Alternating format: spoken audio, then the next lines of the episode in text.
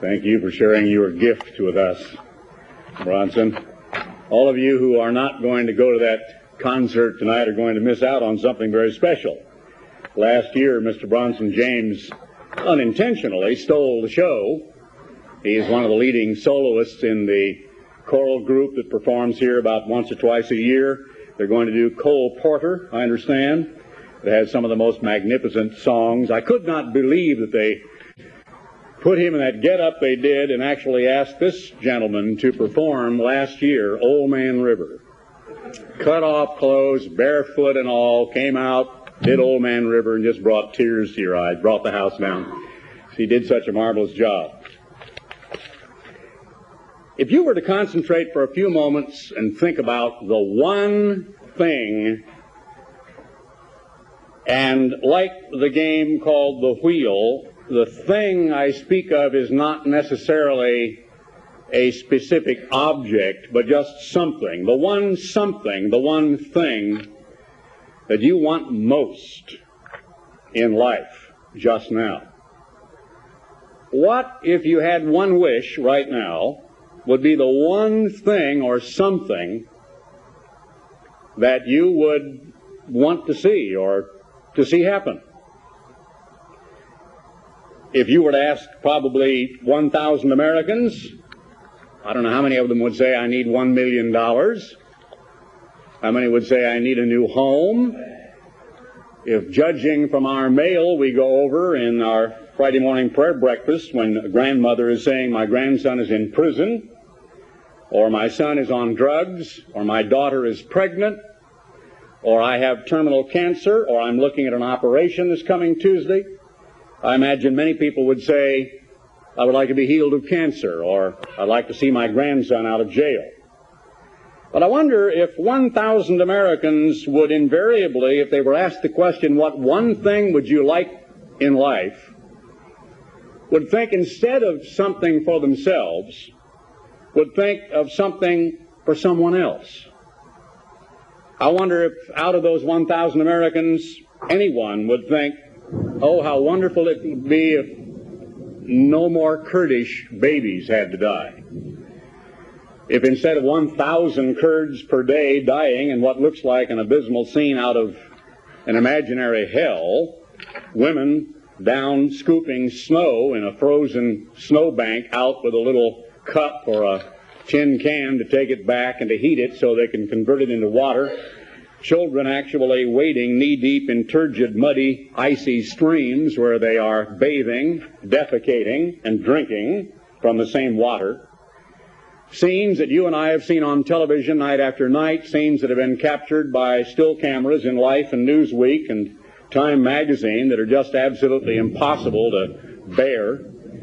I saw the two elderly ladies who were washing the waxen gray, whitish body of a little one or two year old baby, preparing it for burial. That was in one of the leading weekly news magazines very recently. I imagine very few of us would actually think, I want something for somebody else. Americans are afflicted with a strange disease. We live in a land of plenty. As no other people in no other time in all of history, we are a nation that is spoiled rotten and we don't realize it. Our favorite entertainment are game shows. Some of our people can get more excited, I think, about watching The Wheel of Fortune or The Price is Right or to en- enjoy vicariously somebody else winning one of the state lottos. How many people are fantastically excited and calling and writing to people in some other state, like just a week or so ago, they had a, some astronomical number, I forget what it was, 20, 30, 50 million, maybe more, maybe 100 million in the state of California and people basically who are poor on fixed incomes who can least afford it are the people who go out and buy the lotto tickets because of that American dream of finding the Brinks bag that tumbles out the back end of the truck as it careens around the corners. One man did. His life was made miserable. But it's striking it rich when our ship comes in, when we make it big, when we strike it rich. And so we've got tens of thousands, hundreds of thousands of burglars, robbers, bank robbers, criminals, we got white collar crooks and blue collar crooks, and of course we're looking now at the insanity of the S&L scandals.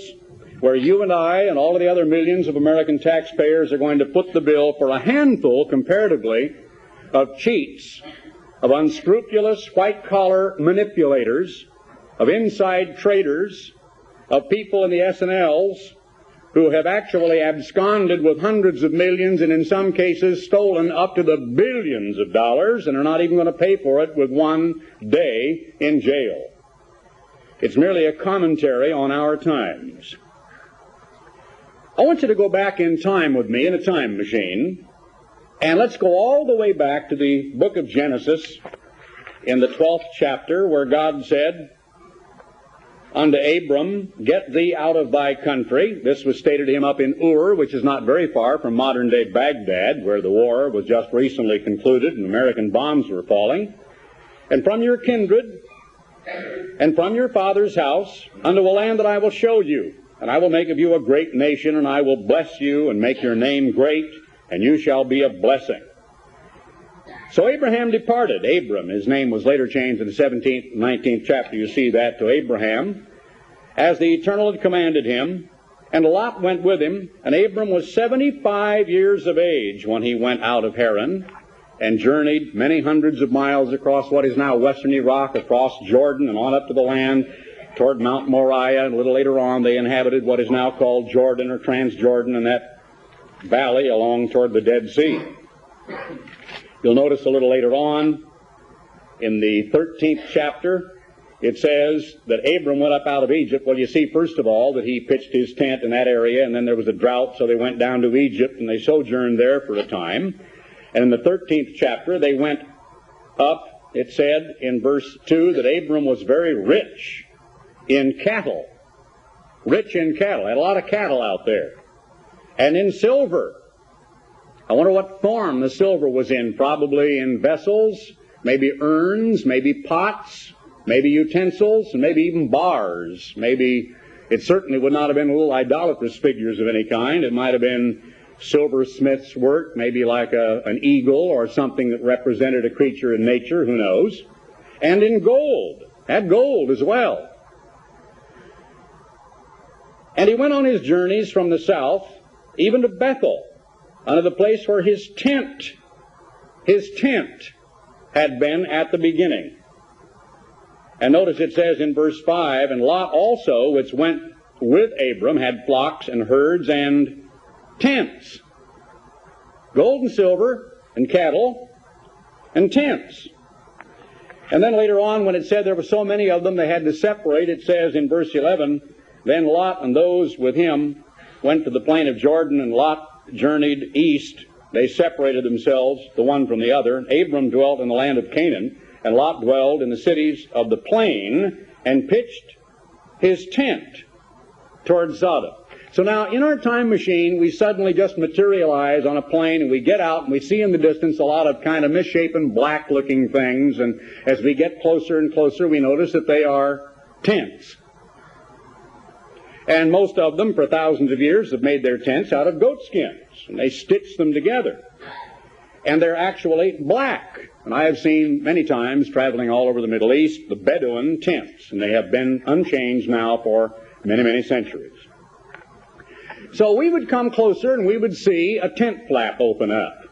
And out here on the plain, we would see little creeks and rivulets, and there would be a certain amount of foliage and green grass and trees. There would have to be provender and foliage for all of these cattle and sheep and goats, and they would be eating. It wouldn't look like a desolate desert wilderness the way it does today. It would have been a land of, of greenery, far different than today. But we would see a tent flap stir and open, and an old gentleman would come out, probably with a white beard and white hair, and maybe even with a staff to walk. And he might have been a little bit bent over with the lumbago. And we would see him shuffle from the one large tent over to a smaller tent. And he would open up a tent flap and go in. We'd see it kind of move around a minute and get still, and we'd understand what he was doing in there. He'd be going to the outhouse. Abram. And we'd probably see him sitting in the tent flap in the heat of the day, and one of his grandchildren would come by. And he might take out a knife and pick up a piece of wood, put the kid there, and start whittling and talking to it. What would he talk about? Colossians 2:15. How much did Abraham know about the difficult scriptures of the Apostle Paul? How much did he talk about the annual holy days? How many proof texts did he know? Was he a fountain source of biblical knowledge? Well, there wasn't any Bible during those days, so I imagine that Abram would have talked about cattle. He would have talked about the antics of a baby goat. He would have talked about a particular cow that was one of his favorites that had already given him about nine calves, every one of which was a, a real good calf. He might have talked about human nature, about the weather, about last year's crops, about growing things, about the garden, about his wife. In other words, he would have talked about agrarian things, down to earth, human things involving his immediate close and his distant family. He might have wondered about Lot. I wonder how Lot is making out. But he wouldn't have talked about the things we tend to talk about. Gold, but no gold doorknobs. Silver, but no silver service set. You and I, whether we live in a mobile home or a modest house or a larger house, would walk up and look at this man of whom the Bible says he was greatly blessed and he was rich in gold and silver, and we would click our tongues and say, How in the world can a human being live like that? Because he lived in a tent with another tent for an outhouse. Now let's come back in our time machine to Tyler, Texas. Let me tell you what happened out where I live in Emerald Bay on Wednesday gentleman with whom I played golf many times, Mr. Byron Johnson, was a psychiatrist.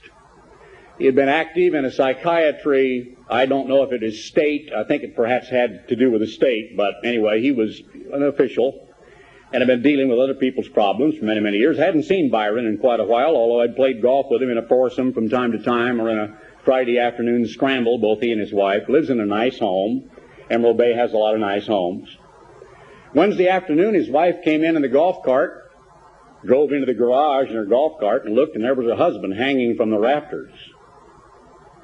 He had put a rope around his neck and climbed up on a chair and kicked the chair away and hung himself to death.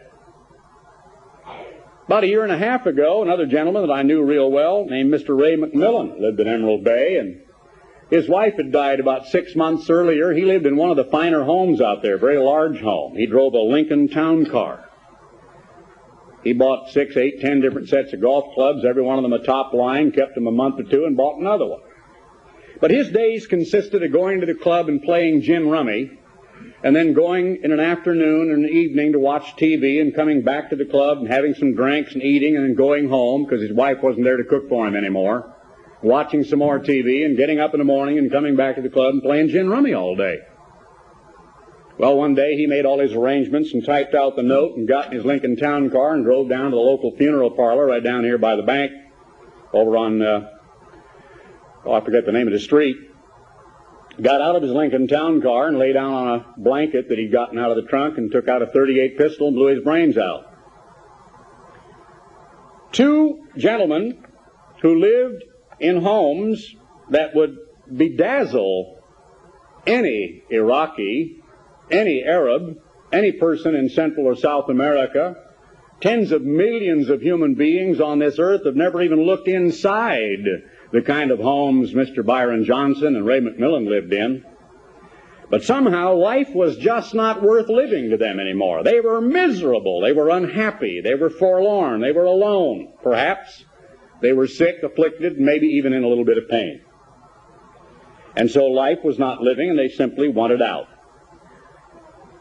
I preached many times about long range goals and short range goals, about success and how it is not a goal in itself, but something that we continually pursue that we never really quite achieve. But I want to talk today about riches and poverty about those who do not know what really are the true riches and do not know that true riches are only as far away as between you and the floor when you take your body and get it in a position that is called kneeling on your knees. And how a person can become absolutely rich in patience, rich in faith, rich in love, which is outgoing love and concern and care toward others, rich in qualities of spiritual character, while being, quote, poor, end quote, the way the world measures riches. We've all heard the stories, the various anecdotal stories, and there are dozens about multimillionaires. I happen to know a few in my time, including Hulett C. Merritt, who, when he died, his estate was worth about $200 million. That's a fair amount of change. And owned something like 17 separate corporations and was a chief stockholder in U.S. Steel. But he went to court against his own son, and in a bitter court fight, his own son committed suicide. And when his wife died, he had her buried in a solid sterling silver coffin. He became a lonely old man seen going in and out of bargain basement stores down on South Spring Street and Olive and Fifth Street in Los Angeles, which is basically a sort of a skid row, buying old hats and shoes and lampshades and cast off things at places like the Salvation Army or the Goodwill store that he didn't need, couldn't use, but was just sort of gone mentally. One of our young students went over there, and at that time they were paying something like a dollar and a quarter an hour, minimum wage, to mow his yard. And he worked for him for about a week, and it came time to collect his check. The old gentleman didn't like the work, wasn't satisfied with it, reneged on the check, and wouldn't pay the young student a dollar and a quarter an hour for that work, though he was a multi, multi-millionaire. He died a miserable, lonely old man. Then there was J. Paul Getty of Getty Oil, who was a multimillionaire, hundreds of millions of dollars, who once said sadly, before he died, that he would give all of his millions to have just one happy marriage. Because he'd had several marriages, but he had never been able to find that partner in life who had also become his friend. He was never able to marry his best friend. He was able to marry a 19 year old centerfold prostitute or whatever. I mean, you know, I'm saying that loosely just because they uh, get in those poses and say, let's get to know each other better and have a camera take pictures of every part of their anatomy doesn't necessarily mean, I guess, they're prostitutes, but maybe not very short of that. They're, they're prostituting their character, let's say, and their body for money. Maybe they're not going the whole route, but he could have all of those he wanted, but he could never find a friend and marry his best friend. So the poor old man had several unsuccessful marriages, and nothing hurts worse, even if you're rich, than rejection, because misery is misery. If you're poor and miserable, you're miserable. And if you're rich and miserable, you are miserable, and there is no difference in degree. The poor are not more miserable than the rich, they're both equally as miserable, and it seems that the rich tend to take it out upon themselves.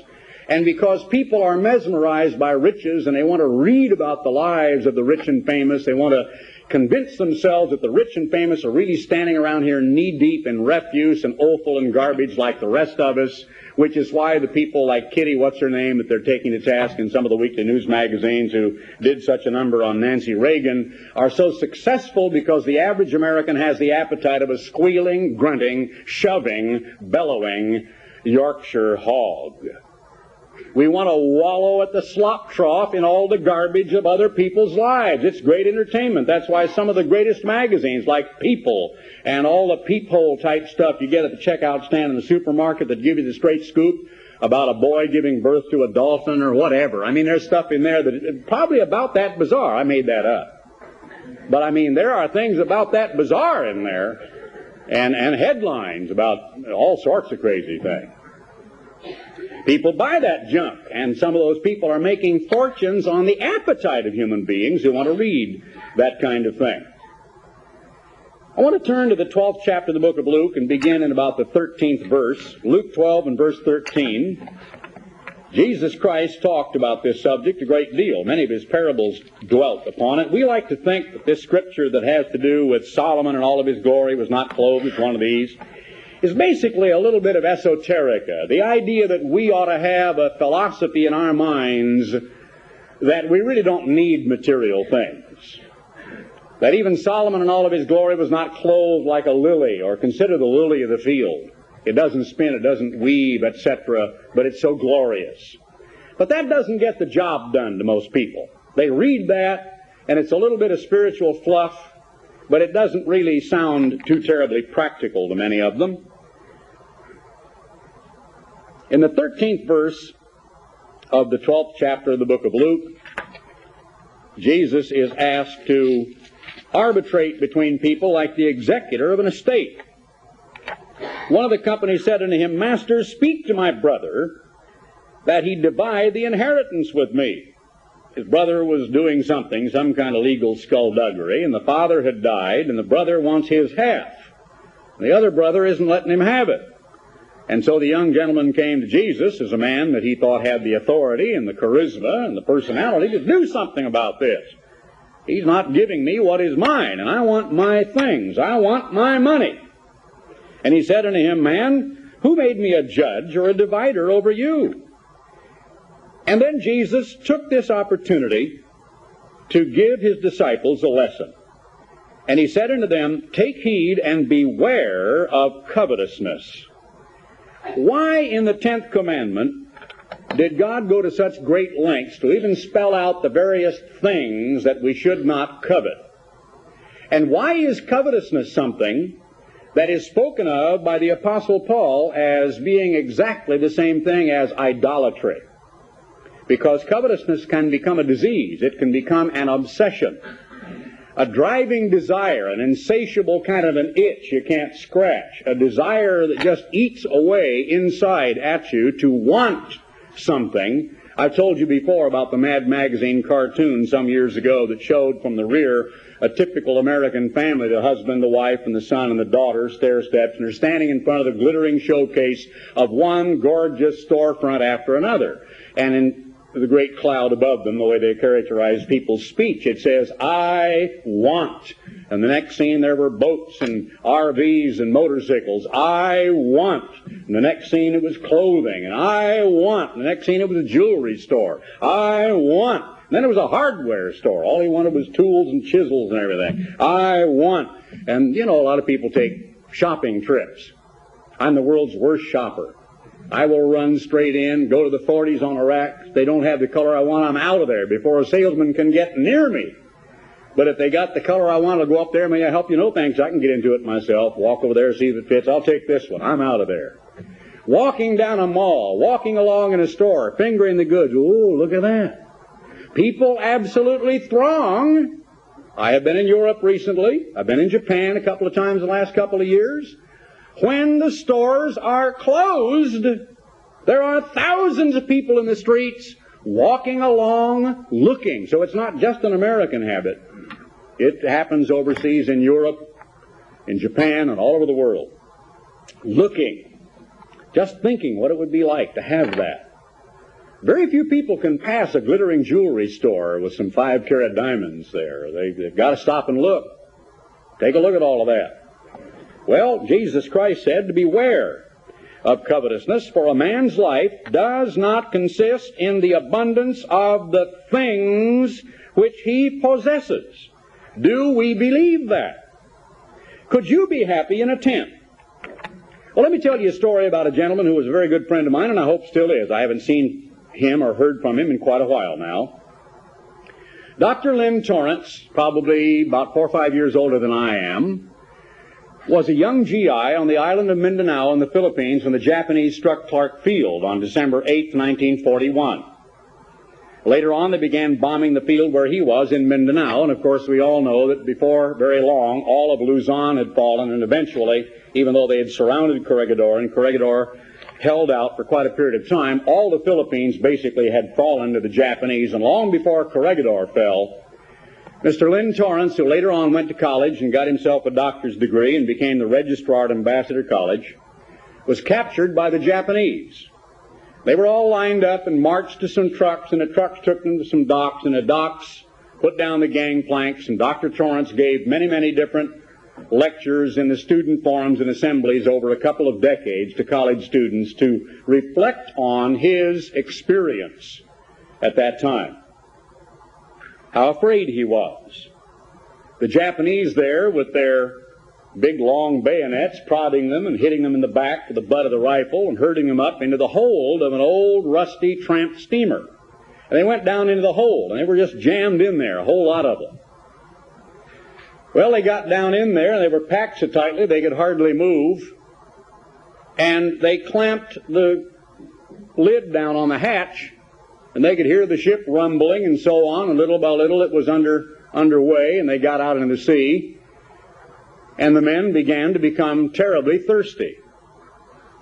And they began to say, water. We want water. We could just have some water. They began to scream and yell to the Japanese guards, we need water.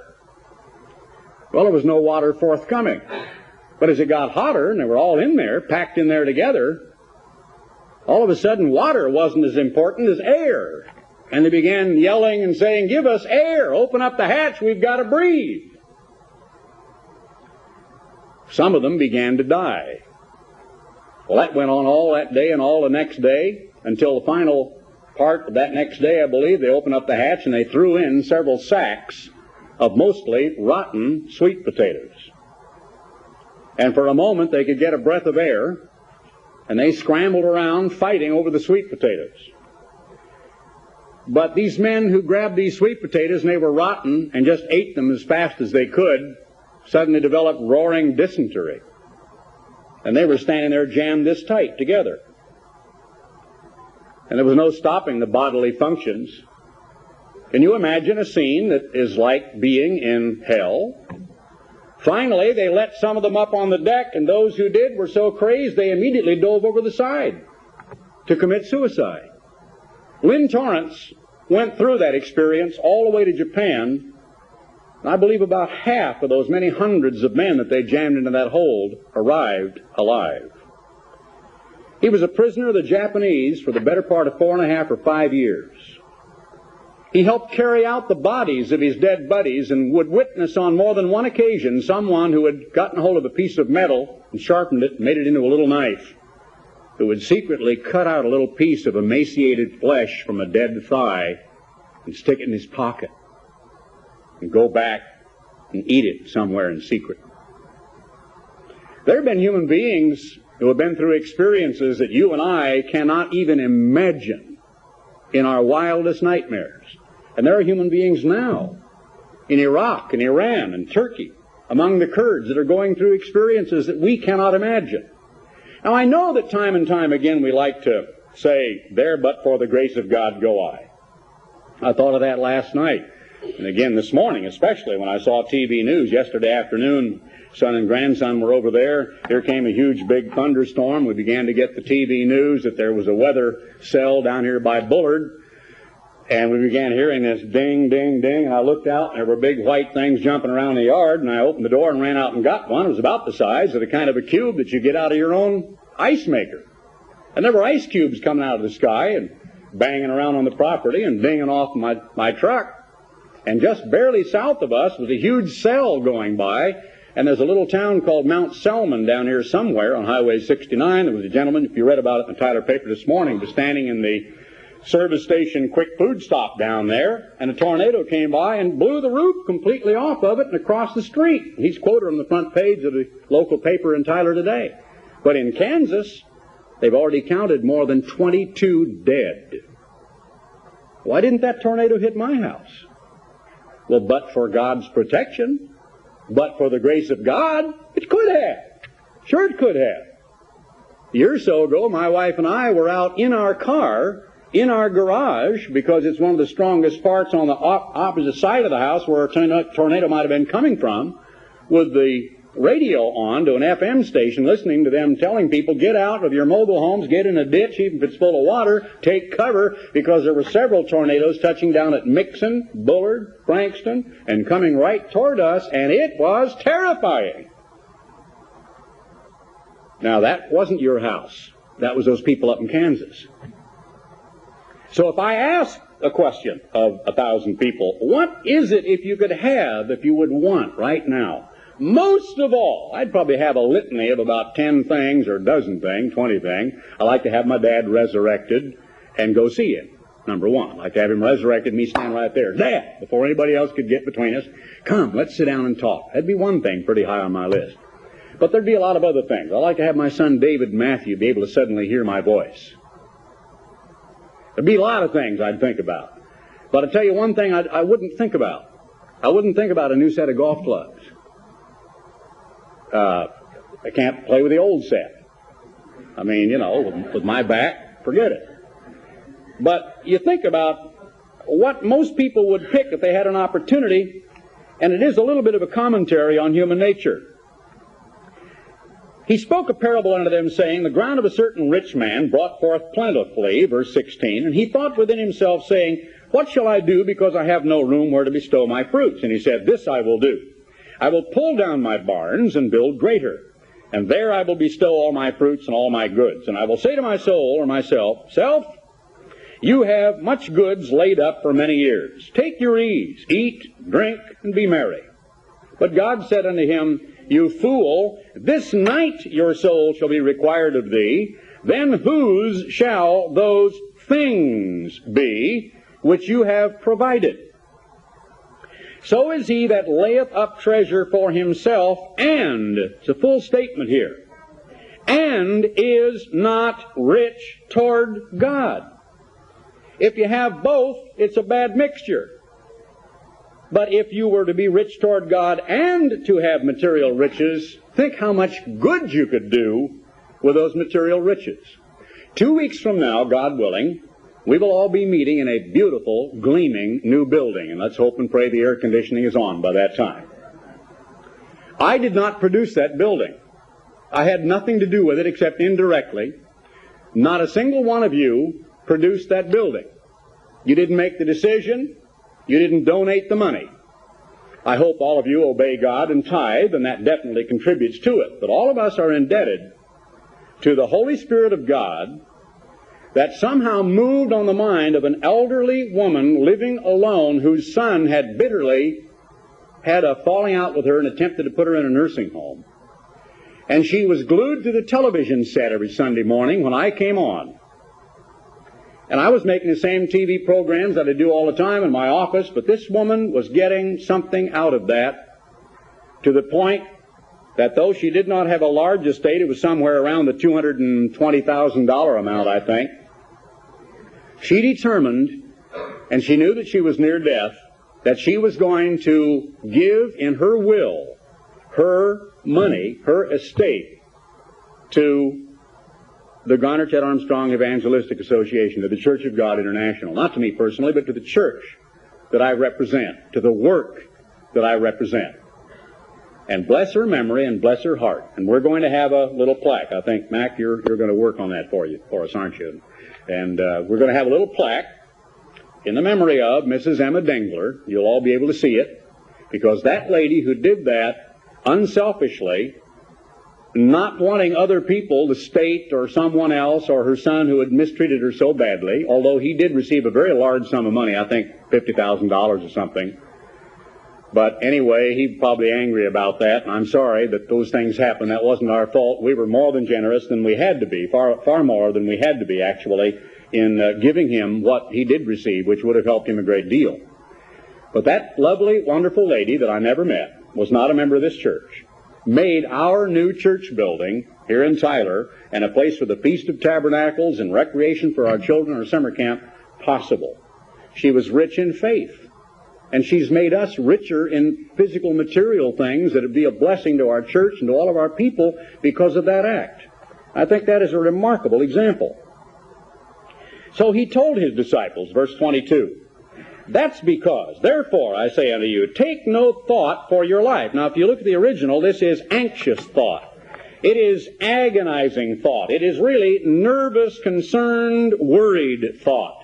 It doesn't mean we're not to prepare. It doesn't mean we're not to plan. It doesn't mean we cannot have short range goals. And certainly when you put all of the scriptures together that say that God wants us to have life and life more abundantly, and that a wise man lays up for his children's children, meaning his grandchildren, that God wants us to be successful, that he wants us to prosper. Beloved, I wish above all things that thou mayest prosper and be in health.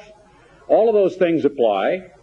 He is saying, take no anxious thought for your life, your immediate future, what you shall eat, neither for the body, what you shall put on. Now, anxious thought is being overly concerned about clothing. Anxious thought is being like a gourmet or even a glutton. The body is more than meat. The life is more than meat or food, and the body is more than clothing. Consider the ravens. They neither sow nor reap. Now, before we leave that thought, let me tell you about a lot of people that I know, and I'm sure you've known people like this as well. Have you ever known people whose basic lives, concerns, and interests are taken up with exactly that, with food and clothing, with appearance? You ever known people that we say are like clothes horses? who just have to continually wear real jazzy clothes and will just go absolutely crazy buying clothes. I have known people with a compulsion to buy clothes.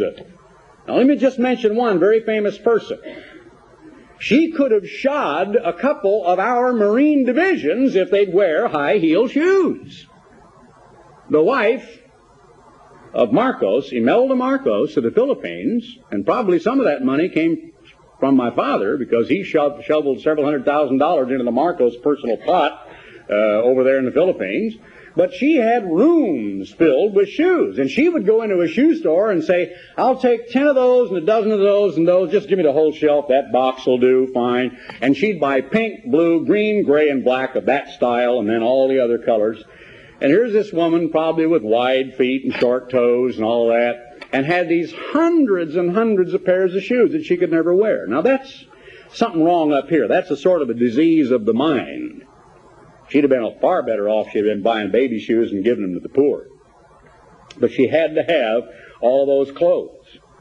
The life is more than that. Consider the ravens. They neither sow nor reap, which neither have storehouse nor barn, and God feeds them. Now, this is not saying that you should wander around without a job and say, I'm a raven, and I'm sure God's going to feed me today. Because ravens, you know, eat carrion that got run over. I see them picking on the carcass of a dead uh, armadillo. You don't want to eat like that. And they'll go around picking up bugs or maybe get into your garbage if you leave it out. But God is giving the contrast between people who are overly concerned about materialism. How much better are you than fowls? And which of you, by taking thought, can add to his stature one cubit? If you then be not able to do that thing which is least, why do you take thought for the rest? Consider the lilies, how they grow. They toil not, they spin not. And yet I say unto you that Solomon in all of his glory was not arrayed like one of these. If God so clothed the grass, and here is the lesson, remember this is our Savior Jesus Christ that is saying this, which today is in the field and tomorrow is cast into the oven. How much more you, or will he clothe you as implied, O you of little faith? Now how does that apply? You have a project? I know a woman that writes to us regularly that had some kind of an invention involving some farm equipment machinery. There are other people who've written to us about projects that they have, and they want our prayer on Friday morning prayer breakfast that God will open a door for them to market this thing that they're inventing. That's great. I love that kind of a letter. Because they want to make God their business partner, and they want God to open doors for them and to provide a way for them to become successful, and invariably they will say, that way I can help the church more. And I can help my kids more, my grandkids. And there are usually some pretty unselfish ways of expressing why they want some help. We all understand, I think, how rare it is for God to call people out of this world that is subject to the mark of the beast and the image of the beast and the number of his name. This is a Sunday keeping world attuned to and in step with the Catholic and the Protestant churches. It is totally out of step with God's Sabbath keeping people. When you try to get a job or keep a job and the Sabbath is involved, for the last 40 some years, I have dealt with some of the most heartrending stories you can imagine including breadwinners of large families who said, No, I'm going to obey God, and they come to the Feast of Tabernacles and come back home and find that the menial job that they had is gone. And they've got to pray and beat the streets and look in the want ads and go around. And you go in and ask for a job and say, what, but, but, by the way, I've got to have Saturdays from Friday sunset to Saturday sunset off. Oh, well, that's our busiest day. Well, we can't do that. You know how many times you get turned down? When you say, oh, by the way, I've also got to have Thursday, October so and so off because that's the Day of Atonement. I've also got to have the Feast of Tabernacles off because that's eight. I've also got to have the first and second day of unleavened bread. Then there's trumpets. What kind of a weirdo nut are you? I never heard of things. What in the world is the Feast of Tabernacles? Well, it happens. It is rare for a person to completely surrender to God and obey God on the, on, on the subject of the Sabbath. Last Sabbath, when I was in New Orleans and I was preaching to people down there, I got exercised a little bit about God's law, and I was talking about how difficult it is to obey God in the one test commandment, to trust Him, to have faith that God will provide for you. That's what this is really dealing with. To be rich in faith toward God, to obey God. And to say, God is going to help me if I obey Him first to achieve the true riches, but there's another an aspect to this, and that is that perhaps in measuring riches, you will learn to treasure what you have. Now, what do you have? Well, a lot of you are sitting here beside your spouse. What's that worth? Is your spouse your best friend? Mine is. My confidant. Best friend I've ever had, little Shirley Hammer Armstrong. My best friend. My children, three of them sitting in this room. One little precious grandson. What do I have? If my house, right as this storm cell came by, were plucked up from the face of the earth, I'd feel sad about some of the things out there, and I wouldn't feel sad about my nice rifle, or as sad as I would about some things I'll tell you about. I'd feel real sad about some old letters of ours and about some family albums of ours. Far more so than I would about a rifle or my paintings or stuff like that or clothing. I can replace clothing, but I can't replace the love letters I wrote to her when she was 17. I'd feel bad about that. But even if it were all gone and it was just a hole in the ground where my house used to be, I'd look and say, there's Shirley. And the two of us together are going to start over and we're going to make it. That happened to us in a kind of a microcosm one time. We were, on a rare occasion, we were able to go camping up at Yosemite, and we were up there in a tent. Here came Herman Hoeh from the college. He said, Guess what? Yesterday or night before last, your house burnt. Well, oh no, we couldn't believe it. So we're going like this with our heart in our throat all the way home. When we turned in that front driveway, our bedroom was upstairs on a two-story house right in the front, and all of our clothing, including a little mink stole that my father had bought his daughter-in-law, my wife Shirley, up in that upstairs bedroom, and the whole front of the house just looked like a huge big cavity where you'd pulled a tooth out. It was gone. The roof was gone, just a big old black hole where our bedroom used to be, and every stitch of clothing we had. I was in some old jeans and Levi's and had fish scales on it, and that's all I owned. That's the only clothing we had. And we just started talking about what we had. So, you know, you will learn those lessons. I remember the Pyle family years ago, and they were following the fruit harvest, and they were from Arkansas, but they'd take that whole passel of kids and go all the way out to California and Oregon and Washington State and follow the apple orchards and pick apples for a living in the summer or in the fall to get clothes for those kids to go back to Arkansas and go to school. And they were in a little bitty old rental house out there with every stitch of clothing and every possession that they'd ever accumulated, and the thing burnt right flat to the ground. Not a bit of insurance, and they were poor to start with. They survived. They made it. Came right on back, and everything in a few years was just fine. I've got a lot of scriptures I could go through. I don't want to belabor this. I just want to tell you that some equate success only with earning money. I want to tell you a couple of humorous stories about that because one guy said to a fellow, How is your son, the doctor? Is he making enough money? And they said, Oh, yeah, my son finally is really making enough money that would you believe he can now afford to tell a patient there's nothing wrong with him? That's, that's when you become successful as a doctor. And there was a person who asked a salesman, said, To what do you owe your success as a salesman? He says, The first words out of my mouth when the lady answers the door is, Ma'am, is your mother in? He said, You'd be surprised how flattery will get you everywhere. And then there's a story that I read about a successful man who retired with his $3 million, and the entire fortune was due to hard work, strict attention to duty, absolute honesty, determination, thrift, and ingenuity, and his rich uncle who left him $2,998,500. I've heard all of the old cliches. If you've got to be miserable, let's be miserable in style. I've known a lot of rich people, most of whom are absolutely wretchedly miserable. You all look at the uh, news and you know what's going on in Donald Trump's life. You think all of those hundreds of millions and billions of dollars help him when he's going through a bitter divorce where before he even married the woman, they got to go in, sit down with a lawyer and say, now when I go on the road, I am going to cheat on you, but I'm going to marry you anyway, and if you marry me, here's what you agree to. That's what allegedly they went through. He said, I'll be away home a lot, and I'm not going to be sleeping alone. You imagine a marriage based on something like that? When some of you are sitting there beside a spouse to whom you've been married for 30 some odd years? No, when Jesus Christ talked about being rich toward God, he meant rich between your ears and in your heart. He meant rich in faith, and he meant rich in love, and rich in knowledge. Abraham was rich, and he didn't even have a brass doorknob. Abraham was rich, and he didn't have a flushing toilet. Abraham was rich. He didn't have anything that we have in like electronic energy slaves. We think it's bad and probably cry if the toaster doesn't work. We get all upset and we got to light a candle and hunt for a flashlight when the lightning knocks out the electricity. We were worried as a church over whether we could keep you people in there indoors if we don't get the air conditioning in our new building in the next two weeks. We finally said, forget it. Let them get a songbook and fan. There used to be a time in East Texas where there wasn't any air conditioning. They survived somehow.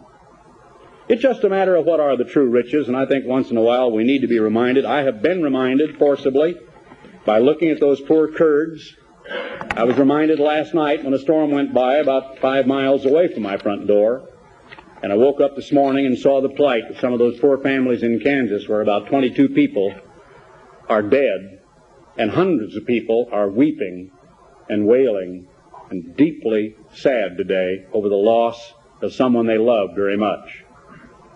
So perhaps it is good to review once in a while what our Savior said about looking at the lilies in the field, looking around us, looking at what we have, evaluating it correctly, and realizing how, in fact, truly rich we are.